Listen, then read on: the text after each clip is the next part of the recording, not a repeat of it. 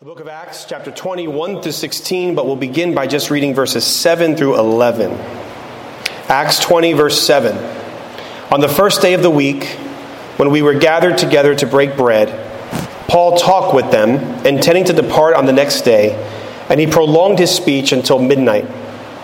There were many lamps in the upper room where we were gathered.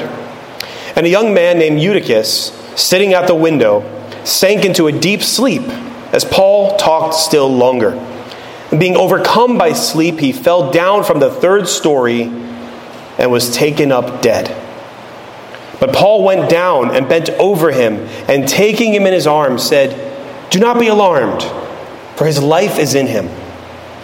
And when Paul had gone up and had broken bread and eaten, he conversed with them a long while until daybreak, and so departed. Let's ask God's blessing. Oh, Father, we pray that you would take this ancient text and illuminate uh, it to us by the power of the Spirit, that we would relate with our brother Paul and with the church who witnessed this amazing event, so that we can learn from them, so that we can repent of our sins, and we can follow you more faithfully. May the Word of God do exactly what you call it to do. In Jesus' name, amen. In Psalm 121, the Bible says, I lift up my eyes to the hills. From where does my help come? My help comes from the Lord, who made heaven and earth. He will not let your foot be moved. He who keeps you will not slumber. Behold, he who keeps Israel will neither slumber nor sleep. Have you ever thought about that when you lay your head down at night that God holds all things together. And while you're sleeping, and you may not even think about it, God is still working, God is still awake, God is still keeping this universe intact. He is still keeping every cell in your body where it needs to be. God does not sleep. God is always working. The God that we praise, the God to whom we pray, the God whom we confess, the God whom we believe, the God whom we considered last Sunday is the God who raises the dead. Every Easter Sunday, we're reminded of this, this fact about God. And we also tell ourselves that He is still the God who raises the dead. Every day, not just on Easter Sunday and not just on Sunday. God does not sleep. He not only orders all things, he keeps all things. Colossians tells us that by him all things exist. If God ceased to exist, you and I would cease to exist. The universe would cease to exist. Every molecule in this universe is dependent upon God's existence. Within His church, within us as the believers in God, he is always working. He is always doing things behind the scenes. Sometimes we call it the unseen hand of God. The great missionary to China, Hudson Taylor, back in the 1800s, was known to have said, God is always advancing. Even in times of your life when things seem still and stagnant, God is advancing and ordering all things according to his will for his glory, which is good. And to all these truths that I just said, I suspect many, if not all of us, would say, Amen, I agree with that. We nod our heads, we concur. But boy, how soon we forget, right? We forget God is on the throne. We reduce God down to our level. We may not say this aloud. We may not, you know, fill in the blank on a multiple choice or uh, fill in the blank a theology test and even say this, but we sometimes think that God forgets or that God gets tired or that God didn't know something was going to happen or that God is surprised. We function that way our confession might be that God is omnipotent and omniscient, but the way we function is often as though God is a man who gets tired and doesn't know everything. Not only that, our days are filled with work, right? And concerns about tomorrow and about anxieties about the future. And oftentimes we spend our waking moments amusing ourselves to death. And so we pursue distractions and we're often caught up in just the mundane things of life. And so today, I pray that this inspired text will help us all to, to open our eyes and see that the Lord is working. He's working in your life. He is working in the church's life when you see it and when you don't see it. He is doing miracles in the midst of the mundane. And he does these things to assure his people that he is with us. Brothers and sisters, the God of this universe is with us. And he is for us. When all seems lost, when you're struggling to have hope, can I remind you? God is for you. And you'll see that here today. In Acts chapter 20, verses 1 to 16, we see an ordained journey. Now, that title is a little misleading because it implies that there are other journeys other than those which are ordained. But the truth is, all things are ordained by God. The journey that you're on in life right now, no matter where you are geographically, has been ordained by God. God makes no mistakes. And in this passage, it's sort of like a sandwich. The first six verses is the top bread, which is about Paul's journey. And the last uh, few verses, verses um, 12 to 16, are also about Paul's journey. And in the middle of the sandwich, the, the meaty part, the part with the good, you know, cherry peppers and the balsamic vinegar, that is the miracle, the raising to life of Eutychus. But don't lose sight of the bread. Don't lose sight of the first few verses or the last few verses where it seems that all Luke is concerned about is talking about Paul went here, then he went here, then he went here. There's, there's purpose behind everything in God's Word. And so Paul is on an ordained journey. In Acts 18, it began Paul's third and final missionary journey. He, he, every time Paul leaves his home church in Antioch of Syria, that is what we call a missionary journey. It's like for many of us, we're, we're members here at Kearney. But if you were a missionary, you might come back here for a few weeks and report what you did and spend time with us and fellowship and worship, and then you'd say, Now I'm going to go back out again and, and, and evangelize. And Paul did this three times. And we're now on his third missionary journey. So, Acts 18, 19, 20, sort of a hinge of the book of Acts. In verse 21 of chapter 19, Paul reveals his desire. He says, Now, after these events, Paul resolved in the Spirit to pass through Macedonia and Achaia and go to Jerusalem, saying, After I have been there, I must also see Rome. And so, what we have in Paul's third missionary journey is his desire to go to Jerusalem and then go to Rome. Now, we've all had desires to travel, have we not? Whether it's for a missionary trip or a vacation. And so we can relate with Paul. Paul really wants to go to Jerusalem, he wants to celebrate the Passover, he wants to go there for Pentecost, and then he wants to see Rome. Now, this is a preview, but I, I imagine many of us know that Paul would meet his ultimate demise in Rome. So it's very much like the journey of our Lord. When Jesus Christ, the Bible says, set his face toward Jerusalem, he was setting his face toward his death. Paul, setting his face toward Jerusalem and then to Rome, is doing the same thing. But every step of the way, he trusts in the Lord. He's setting his face towards these destinations, but along the way, there will be obstacles. There will be setbacks. There will be detours. How many of us can relate to that? How many of us can think back years ago, thinking in five years, ten years, I'm going to be here. I'll be doing this thing. I'll be working here. And your life has been filled with twists and turns and setbacks and obstacles and detours. You're in good company. What do you do, though? Just focus on the detours? Get upset about the roadblock? get frustrated by the circumstances, or you can choose to recognize God's sovereignty and realize that He's got you.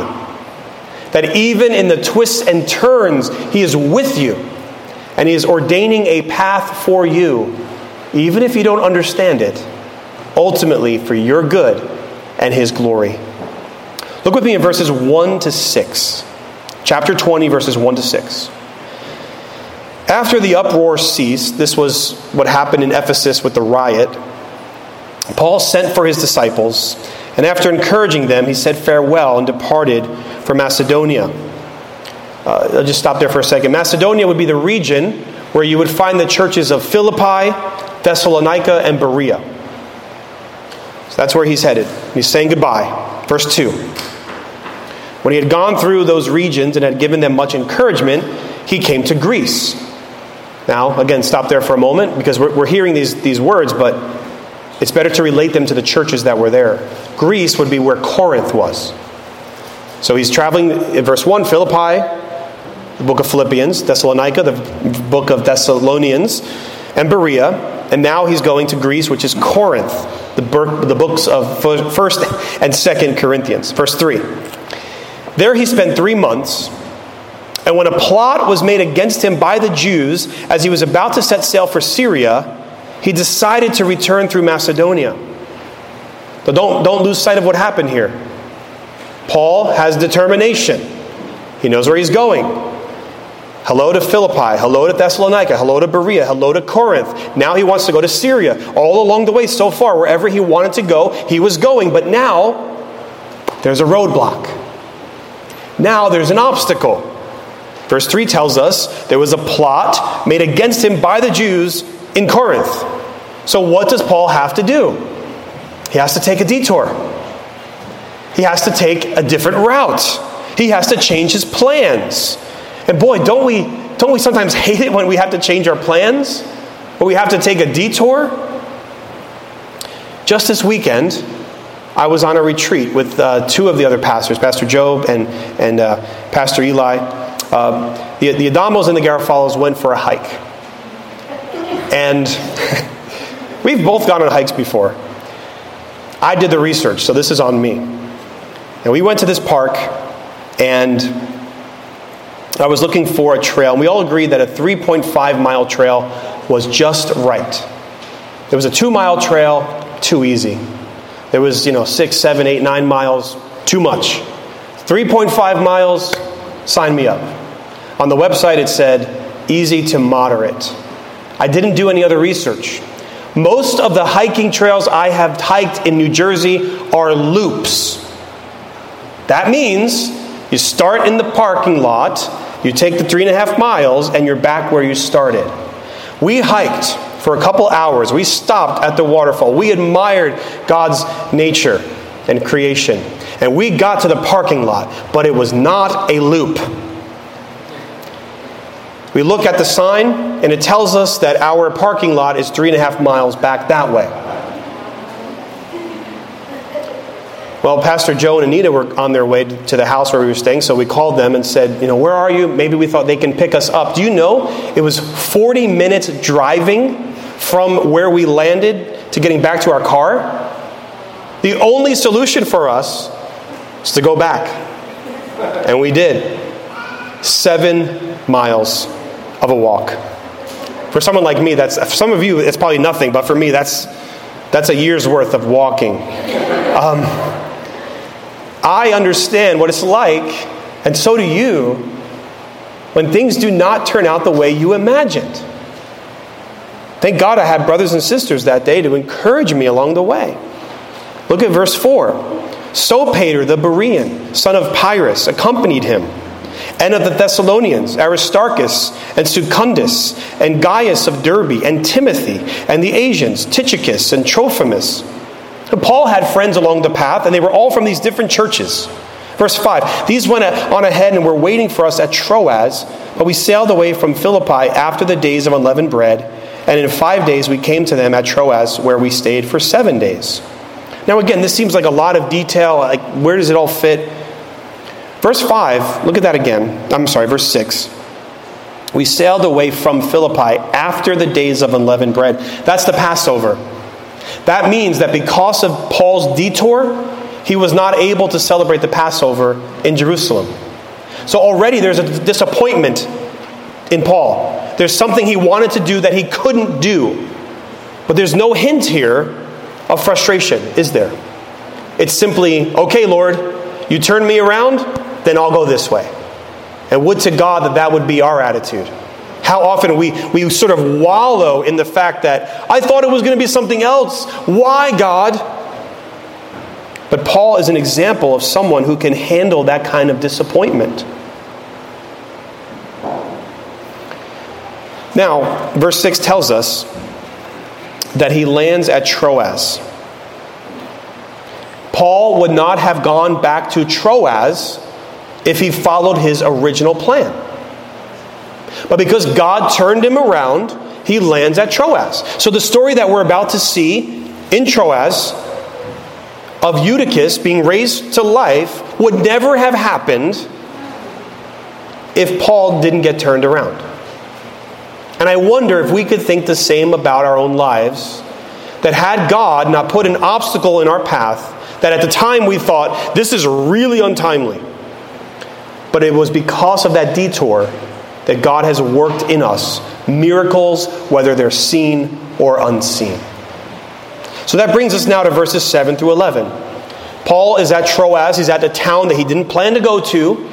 And for some reason, in the providence of God, by the power of the Spirit, Luke zooms in to verses 7 through 11 and tells us about Troas. He doesn't tell us about what happened in the other towns, but he, he, he is given inspiration by God to, to zoom in and be more detailed about this one day in Troas.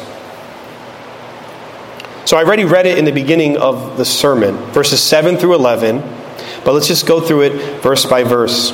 On the first day of the week, this, by the way, sort of a side note, but this is the first mention of how the, the church gathered on the Lord's day.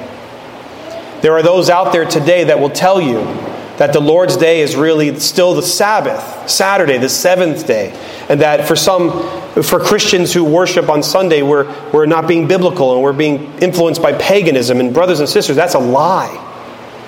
God has it in Scripture multiple times that the Lord's people gather on the Lord's day, and the Lord's day is the first day because that is the day that Jesus rose from the grave. God is making all things new. The, the Old Testament, the Old Covenant served its purpose and it points us to Christ. But now the old is gone, the new has come. And so when we celebrate every Sunday, we are celebrating new life. And that is why we gather on Sunday and not Saturday. It is a precedent set in Scripture. We don't do that because of tradition. Oh, they might say that's why, but it's from Scripture. So, verse 7 tells us on the first day of the week, and then it says, We were gathered together to break bread. That's communion. Often in the early church, it was a communal meal, but the communal meal had an aspect of the Lord's Supper in it. So, they gathered every week, every first day of the week, to celebrate the Lord's Supper. And it says, Paul talked with them. I'm assuming that Paul gave them scriptural truths, a sermon of some sort. So, what do you, what do you have here? You have a church service, right? They're gathering, we're gathering, there's preaching, there's the breaking of bread, which also entails fellowship. So it says in verse 7 intending to depart on the next day, and he prolonged his speech until midnight. Isn't that every church member's favorite thing? When the pastor prolongs his speech until midnight, by the way. Now, there's debate about when, when the service actually started, but, but let's assume it started um, maybe in sunrise on, on Sunday, or even if it started in 3 p.m., even if it started 6 p.m. Going until midnight is quite a long time. And it says he prolonged his speech, not his dialogue. Like later on, he's having more of a dialogue, but this is a speech. This is him standing before everyone and talking and talking and talking. And then verse 8, very interesting. There were many lamps in the upper room where we were gathered.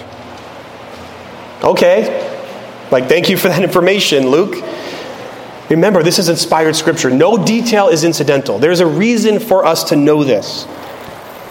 And Luke, who is a doctor by trade, he understands which details to leave in and leave out.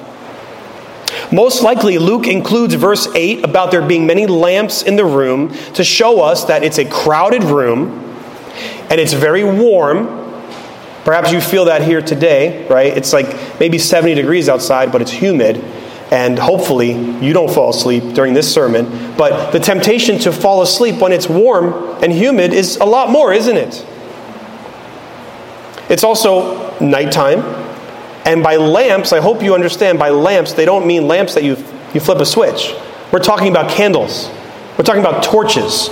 There's flames. This is a, a warm, humid, crowded room. And Paul is talking on and on. So you kind of get the atmosphere here. There's no, um, there's no posting that says the capacity, 100 people. So it's probably really so crowded that Eutychus is sitting in a windowsill. So it's crowded. There's no safety codes. You know, do you have an exit sign? Is everything updated? And we have this young man, Eutychus, in verse uh, 9. By young man, we assume he's about a teenager.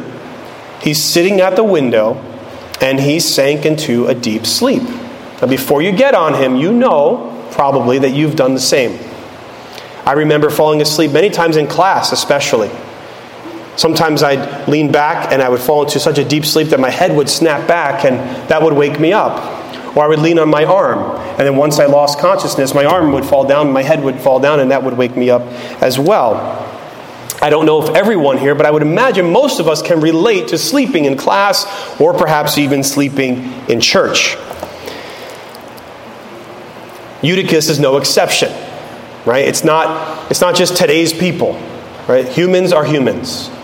Whereas maybe a teenager today would have been up all night playing video games, Eutychus most likely was working out in the field all day.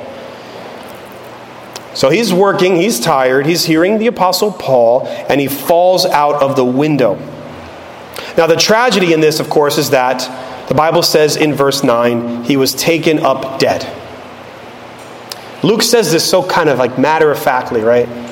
Eutychus falls out three stories and dies in the middle of a church service. If that's not going to startle you, I don't know what would. Bear in mind, brothers and sisters, this is not a message on falling asleep in church. I'm not going to use this as some preachers might be tempted to, to, to warn you about the dangers of falling asleep in church. It's, it's understandable what happened.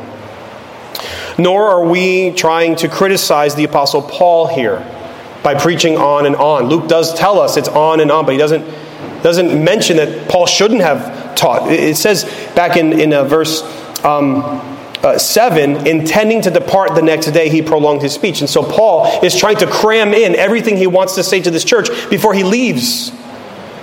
And being how dangerous it was, whenever Paul would leave a church, he had no idea if that was the last time he would see these people.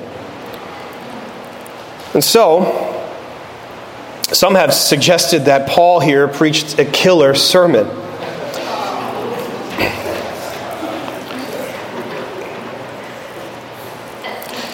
Um, sorry, I. But obviously, it's a major interruption in the life of the church.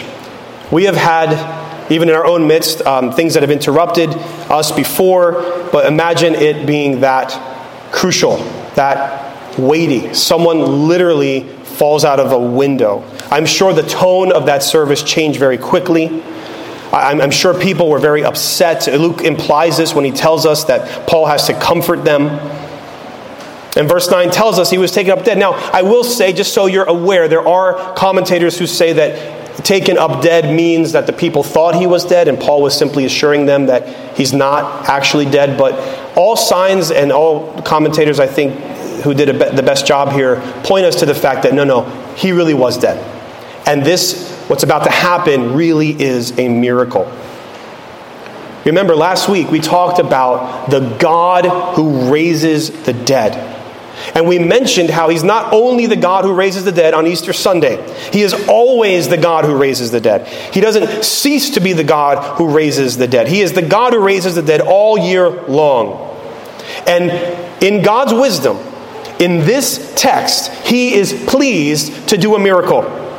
And that miracle is amazing. What it says again in verse 10 But Paul, went down. So Paul pauses his speech. He goes down three flights of stairs and he bends over him and takes him in his arms. Now, you might miss that if you read it so quickly, but what that is, that, that is a, a, a, um, a symbol. It, it's pointing back to the other resurrection stories in the Bible. It's pointing back to Elijah and Elisha and how when, when resurrections happen, which are very few in the Bible, they, they embrace the dead. Jesus Christ himself I say to you, arise. Peter. There's something about that picture of, of the life giver putting his, his presence as close as possible to the dead so that through the life giver the dead can arise. And Paul does that very thing. He, he embraces this child he bends over and then picks up the child, and through the miracle working power of our God who raises the dead, Eutychus is resurrected. He's alive. And Paul says in verse 10 Do not be alarmed, his life is in him. Imagine what that would do to us if we saw such a miracle before our eyes. But then what? What does Paul do after this amazing accomplishment? I mean, that would be the crescendo of the service, right? That would be the, okay, roll the credits, look what just happened. God raised the dead. We could all go home. Verse 11. And when Paul had gone up and had broken bread and eaten, he conversed with them a long while until daybreak, and so departed. He went back upstairs. It's almost like he said, okay, now where were we? Seriously, I, he's prioritizing these means of grace. A teenage boy just fell out of the window and died and was resurrected. Now let's all go back upstairs and finish what we started. Let's break bread. Let's take the Lord's Supper. And let me converse with you. And, and Luke tells us in verse 11 a long while. Paul is not done. It says in verse 12, and they took the youth away alive and were not a little comforted. Luke has a way of using understatements in the book of Acts. When he says not a little comforted, he means they were very much comforted. And why? Because this resurrection was pointing them to the fact that everything Paul was saying was true. Remember, we may not see those sort of apostolic miracles today. We don't have apostles alive today. Anyone who says, I'm apostle so and so, is misguided at best and heretical at worst. We may not see these kinds of miracles. We may not see limbs growing back. We may not see resurrections from the dead. But in the first century, and I think we've said this a few times through the book of Acts, God often coupled preaching with miracles so that the early believers, who were often illiterate and only knew about Judaism, would understand that the God of this universe validated that message. That's why Pentecost happened. That's why all the miracles in the first few chapters, and that's why this miracle happened. So that the people at Troas would know that when Paul says that God is real, they would see it with their own eyes. When Paul says that Jesus is God's Son, that this would validate his message. And they went away, the Bible says in verse 12, not a little comforted. Oh, the comfort of knowing that God is with us, the comfort of knowing that God is for us. They were comforted because the God who raises the dead had visited their assembly. Brothers and sisters, don't miss the miracle in the mundane. When I say mundane, I don't know what comes to your mind, but often mundane, that word carries the connotation of boring. But mundane comes from the Latin word that means world. Just like in Spanish, mundo means world. So it simply describes the normal order of things. In other words, the ordinary The ordinary things. And we've said this, I know, several times through the book of Acts, but this is one of the major themes in this book is that God does the extraordinary through the ordinary. We don't have to do some sort of rain dance to conjure up our God. We don't have to come up with new programs and trends and fads in order to see miracles. We don't have to manufacture some sort of revival. We simply have to be faithful to the ordinary things and watch God do his work. Maybe it was an ordinary guy, the Apostle Paul, but he was an apostle of the risen Christ. Maybe he was giving an ordinary speech and just carrying on and on, but in his speech were the words of life.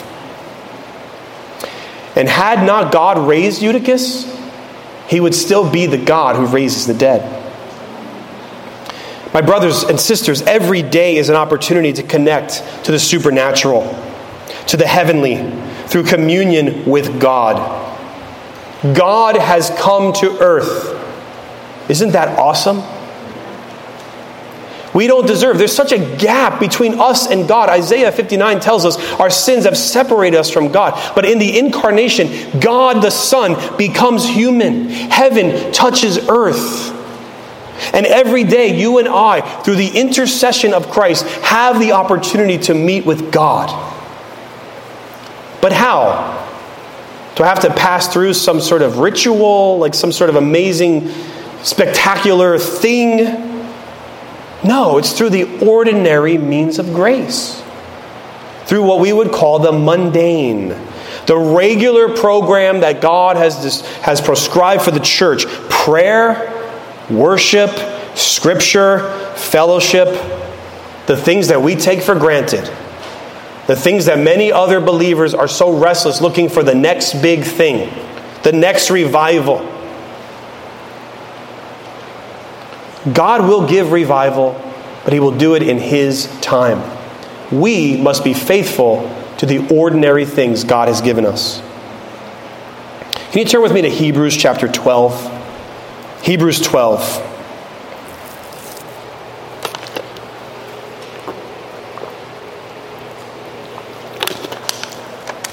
So I want to spend a few moments here because this is such an important passage of Scripture that tells us that when God's people meet, there are things going on behind the scenes that we often forget.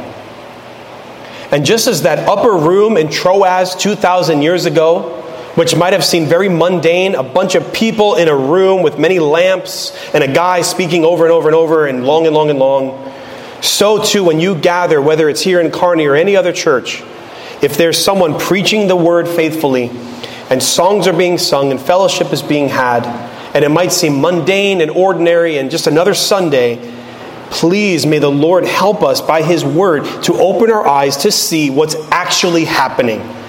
Because you may not see it like they did, but there are miracles happening even now, even in this room, even in our hearts. Hebrews 12, verse 18 to 24, describes what happens when we gather together.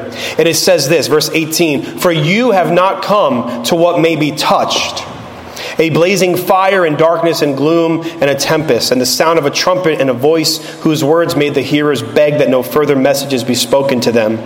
For they could not endure the order that was given. If even a beast touches the mountain, it shall be stoned. Indeed, so terrifying was the sight that Moses said, I tremble with fear. He's referring to the old covenant. He's referring to what Israel saw in the wilderness. He's referring to the, the pillar of, of fire and the cloud. And, and, you, and you can't touch it right? But what have we come to? What's the difference? Verse 22. This is us. Verse 22. But you have come to Mount Zion and to the city of the living God, the heavenly Jerusalem and to innumerable angels in festal gathering, and to the assembly of the firstborn who are enrolled in heaven, and to God the judge of all, and to the spirits of the righteous made perfect, and to Jesus the mediator of a new covenant, and to the sprinkled blood that speaks a better word than the blood of Abel. What the writer of Hebrews is telling us that when we gather together on the Lord's day, heaven is meeting earth. You, we are being, in a sense, transported spiritually into the heavenly realms It's the already not yet tension, right? We're not there yet, but spiritually we are there. We're already there, yet we're here at the same time. And when we come and gather, God is with us. He is among his people, and he is assuring us that he is for his people. And so when you come to church, it's not just a guy who is reading from an old book. It is, it is a preacher giving you the words of life from the infallible, inspired Word of God. And these words literally transform our lives. Every time you're confronted with something from the Bible and you're able by the Spirit to put it into practice, so much so it changes your life, that is a miracle. When we come to gather, we're not just a bunch of people singing songs as if we're in a concert or some kumbaya ceremony. We are the redeemed singing heavenly praises that the Bible says teach and admonish one another as we sing them. These songs of Zion that we sing glorify God. The angels are joining with us in chorus, and it refreshes the soul. Secular music can't do that. When you come to gather together, you're not just taking an unleavened cracker and a little cup of juice. But by faith, we are being transported to God's throne, and we are feasting on the body and blood of Christ by faith. When you come together, we're not just bowing our heads in a ceremony and making a few utterances into the air just to make ourselves feel good in some therapeutic fashion. No, no. When we come together to pray, human beings, think about this, human fallen beings are having communion with the God of this universe. Because you have access to God because the veil has been torn. Because by the blood of Christ, we can enter boldly into God's throne and we can call him Father. That is a miracle. When we remind ourselves each and every week of the gospel, we're not just telling stories, you know, children's stories, so that we all have a little moral and a lesson that Jesus made a sacrifice. No. We're not just telling a story of a crucified carpenter to make us feel good. No, when we give the gospel, we are sharing the power of God unto salvation. Do not miss the miracles that are happening every time we gather. Do not miss the miracles that happen every day of your life. Because, brothers and sisters, our tendency is to go to one extreme or another, right? Sometimes we, we so treasure the mundane, the ordinary, where we're so fixed on the way we've always done things that we miss. We miss the power of God. There are churches that are dying because of their, their overcommitment to these secular, mundane things. Sometimes, you know, we, we joke about churches that split over the color of the carpet, but listen, that, that comes from truth. There are churches more concerned with things like that than the miracles that God is doing through the preaching of the gospel and prayers and worship. We would call that legalism or, or dead traditionalism. But there's another extreme as well, right? The other extreme is to be so bored with the mundane, to, to sort of dismiss order in the service and only go after the, the spectacular and the miracles. And so we've got to amp the music up as high as we can. We've got to, we've got to be the trendiest church. We've got to have the best coffee bar in the foyer. We've got to rain gold dust from heaven. We've got to have a healing line and make sure that everyone gets healed. And, and we almost feel like if we don't do those things, we haven't had church. We get bored with the mundane. Another prayer service. I want to see something no, you forgot what prayer is. That's the problem. Are you bored with the mundane? Listen, what God tells the church to do, He will equip the church to do, and He will grant to the church resurrection power by His Spirit to bless what seems ordinary for His glory. I, I think about our own church plant here. We are coming up now on four years of being a church plant.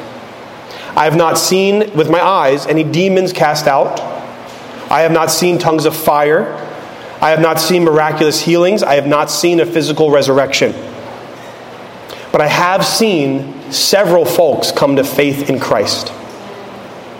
And that is a miracle every time. The Bible tells us that we were dead in our sins. And so, do resurrections happen in our church? Are we one of those churches where resurrections happen? Yes, we are. Because when the gospel goes forth and someone comes to faith in Christ, the dead are raised to life. And do you know that there's rejoicing in heaven over one sinner who repents? I've seen God raise teachers in our midst. I've seen God double the size of our church. This is all God's doing. He gives the increase. Every new member, every baptized person is a work of God. We just have to see it. There are miracles all around us. And how did we get to where we are? What, what's the secret? The other day I was, I was looking at um, this article that was posted about, about this building and how it's going to be transformed into something different in just a couple months. And, and I was interacting with someone saying, you know, our church meets there. They're like, oh, well, most churches are shrinking, so we have to use these buildings. And I said, not our church. And, and listen, we're not a mega church. But just the fact that there's been some growth is unusual for this day and time in this region. And what's our secret? There's no secret. We've preached the word of God faithfully, not perfectly, but faithfully. We've evangelized our community. We gathered together to pray. We've reached out to one another. You spoke truth into your families and your friends. You've raised your children in the nurture and admonition of the Lord. We have done the ordinary things, the mundane. And God has granted to us miracle after miracle, affirming that He is with us and He is for us. And if He is with us, who can be against us? And, I want to just park here for a moment and, and, and bear my heart to you and let you know that this is the truth that's ministering to me at this very time. I have shared over and over how the church is not a building. The church is not a building, right? Prepared you for what might happen, but then when I got that email that said you have 60 days to vacate, I needed some help. My flesh came over me. I was bitter. The thought of going to another city, even if that city borders Kearny, would be eliminated from my mind if I only focused on the mundane. No, no, Lord, you don't understand. We have to have this building. Who am I to tell God what He can do? I was not a happy camper when I got that email. And the recent article in the community paper celebrating the great work that the town council has done in getting this property so they can use it for something other than a church really irked me. Now, from the town's perspective, I understand. They're not going to be interested in the gospel. But when the church told me that they want to keep it a church, their supposed desire kind of seems disingenuous at this point, and that grieves me. In my flesh, I want to retaliate. I want to storm town hall. I want to write a passive aggressive letter to the editor. And I hope you'll stop me from doing that.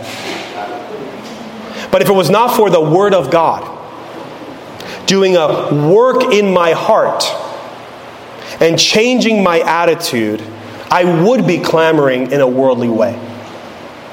But the book of Acts, as well as encouragement from others, has helped me in ways I cannot number. And listen, even that is a miracle.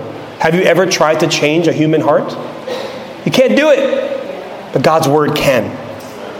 And two weeks ago, when we met in that, in that hall to discuss of the need to move, I went home probably more encouraged from a Sunday than I have in a long time. That meeting that we had ran so smooth, and you processed the news of losing this building so well with such poise. There seemed to be such unity of mind. I know that this was a spirit wrought work. And how do I know? Because church history is filled with example after example of churches falling apart because of disunity over things like this. Like I said, the color of the carpet, what time we're going to meet. And especially these last few years with heightened political tension and disagreements over COVID policies and increased polarization in our world, churches all around are experiencing hardships, suspicion of authority, distrust of leadership. But what I saw a few weeks ago was a church that was united in mission, standing together, ready to see what does God have for us next. If you handled that news the way I initially did, I don't know if I could handle it. But your poise and your receptivity and unity and mission mindedness was such an encouragement to me. And because He is the God who raises the dead, we know that we can trust His plan. He's got something better in store for us. So, whether God moves things around in an unexpected way and we stay here, even though we're pretty sure we're not going to, whether He gives us the space that we're looking at in North Arlington, or whether we need to meet in the park for the summer, or move to another town, our determination is this let us be faithful to the ordinary, the mundane, mundane things that God called us to do, no matter where we are, and watch Him work. So, whether in a few months we're in a cafeteria or a nicer sanctuary, whether we're still here or in a park, whether we cram into my living room and put many lamps in it, just to first century feel for it, what will we do? What are we going to do? We're going to preach the gospel. We're going to remind ourselves and tell everyone that Jesus Christ is the only way to salvation, that we are dead in our sins and sinners against a holy God, and we need a Savior. And in love, God has provided that Savior in the perfect Son of God who died on the cross for sinners like us, absorbing the wrath of God, and three days later rose again. And He calls us to repent and believe in Him to be saved. And we're going to still say that no matter where we go. When we meet together, we're still going to exposit the Word of God. We're going to open it up, look at what it says, and explain what it means. When we gather together, we're going to pray. We're going to make intercessions known to God. We're going to praise the Lord together in song. Sound system or no sound system, we're going to praise Him together. We're going to care for one another. We're going to bear each other's burdens. We're going to put into practice what we've been teaching on Tuesday nights. We're going to reach our community, whether that's Kearny or North Arlington or Belleville or Nutley or wherever. We're going to reach our community with the gospel. We're going to continue to support missionaries around the world, praying for them, giving to them. And there's so many more things I could list. But no matter where we are, what time we meet, what kind of facility, air conditioned or not, heat or not, indoors, outdoors, we will do all this knowing that the God who raises the dead is with us and He is for us. And He's given us His word and He will never fail us. Let me just end this section by looking with you to verses 13 to 16 very briefly. Remember, Paul would not have been in Troas to see this miracle had he not been rerouted, but now he's about to leave. Verse 13. But going ahead to the ship, we set sail for Assos, intending to take Paul um, aboard there, for so he had arranged, intending himself to go by land. And when he met, met us at Assos, we took him on board and went to uh, Mytilene. And sailing from there, we came the following day opposite Chios. The next day, we touched at Samos, and the day after that, we went to Miletus. For Paul had decided to sail past Ephesus so that he might not have to spend time in Asia, for he was hastening to be at Jerusalem, if possible, on the day of Pentecost. That's a lot of towns, a lot of intention. But notice something that's similar to the first few verses and the last few, and you can see it in your outline there. God's sovereignty over Paul's travels are manifest in circumstances. Paul intended one thing, God raised an obstacle and rerouted him. In the next passage, what we just read, God, we don't see any circumstances. We don't see any rerouting. Matter of fact, Luke continues to tell us about Paul's intentions. Verse 13, intending uh, intending twice. Verse 16, decided. Verse 16 says hastening. So Paul has intentions and he's making haste because he has a desire to go to Jerusalem. And I just want to remind you that God is sovereign even over our intentions. That if it is God's will for Paul to be at Jerusalem during Pentecost, God will make that happen. If it is not, God will make another way. And if there's anything we get out of this, brothers and sisters, is that we have to be malleable, adaptable, and recognize that our plans can never thwart the plan of God. And our frustration comes in when we think that God got it wrong. And I know that's a temptation. I felt it, you felt it. But the truth that we need to hear today is that God never gets it wrong. So, my application to you is very simple. No matter what God is doing in your life, stay on the narrow path, even when that narrow path seems to be winding in ways you never imagined. Don't come to an obstacle on the path that God gave you and think, you know what? The world's path is better. I'll go here. Because that's the most tragic mistake you can make. Proverbs 16:9 says, "The heart of man plans his way, but the Lord establishes his steps." That is true for you, that is true for us as a church. The other day, as I was at first trying to make um, phone calls for donations for the building fund, and now with the news of the building being sold, I have to um, kind of talk to people and say, oh, by the way, we don't need that, but you can still give if you want. But, you know, it's kind of like a funny conversation. But I talked to my childhood pastor, a man who, who I sat under his preaching every other Sunday for 14 years. And hadn't talked to him in many years. And he called me and we, we talked about what's going on here. He's very thankful to hear that I'm a pastor in a church.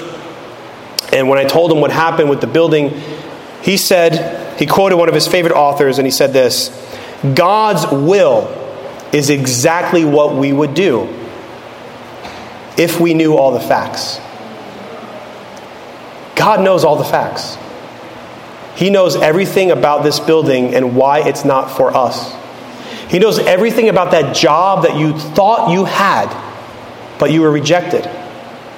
Or that person that you thought would be your spouse, and it didn't work out. That place that you wanted to go. And I know sometimes you can't make sense of that, right? I'm not trying to give you some coping, sort of trite expression. Just pick your chin up. Look, there are disappointments, there are griefs in life. But the only way that we can continue to move forward in faithfulness to God is to remember that He knows all the facts, even when you can't explain it. He's working all things together for good. The book of Acts was written to encourage us that God is always advancing. He is always on the move. He always knows what He's doing, and what He does, He does perfectly. Jesus calls us to the narrow path. And sometimes we want to see what's on the other path. That seems easier. Sometimes on our path, there are twists and turns that we never would anticipate. But along the way, the God of miracles will remind us that He is with us and He is for us. The destination is always what glorifies God the most. And the journey sometimes might seem mundane. But, brothers and sisters, open your eyes. Christ is walking with you through every turn. And every day that you spend with Christ is a miracle. Let's pray.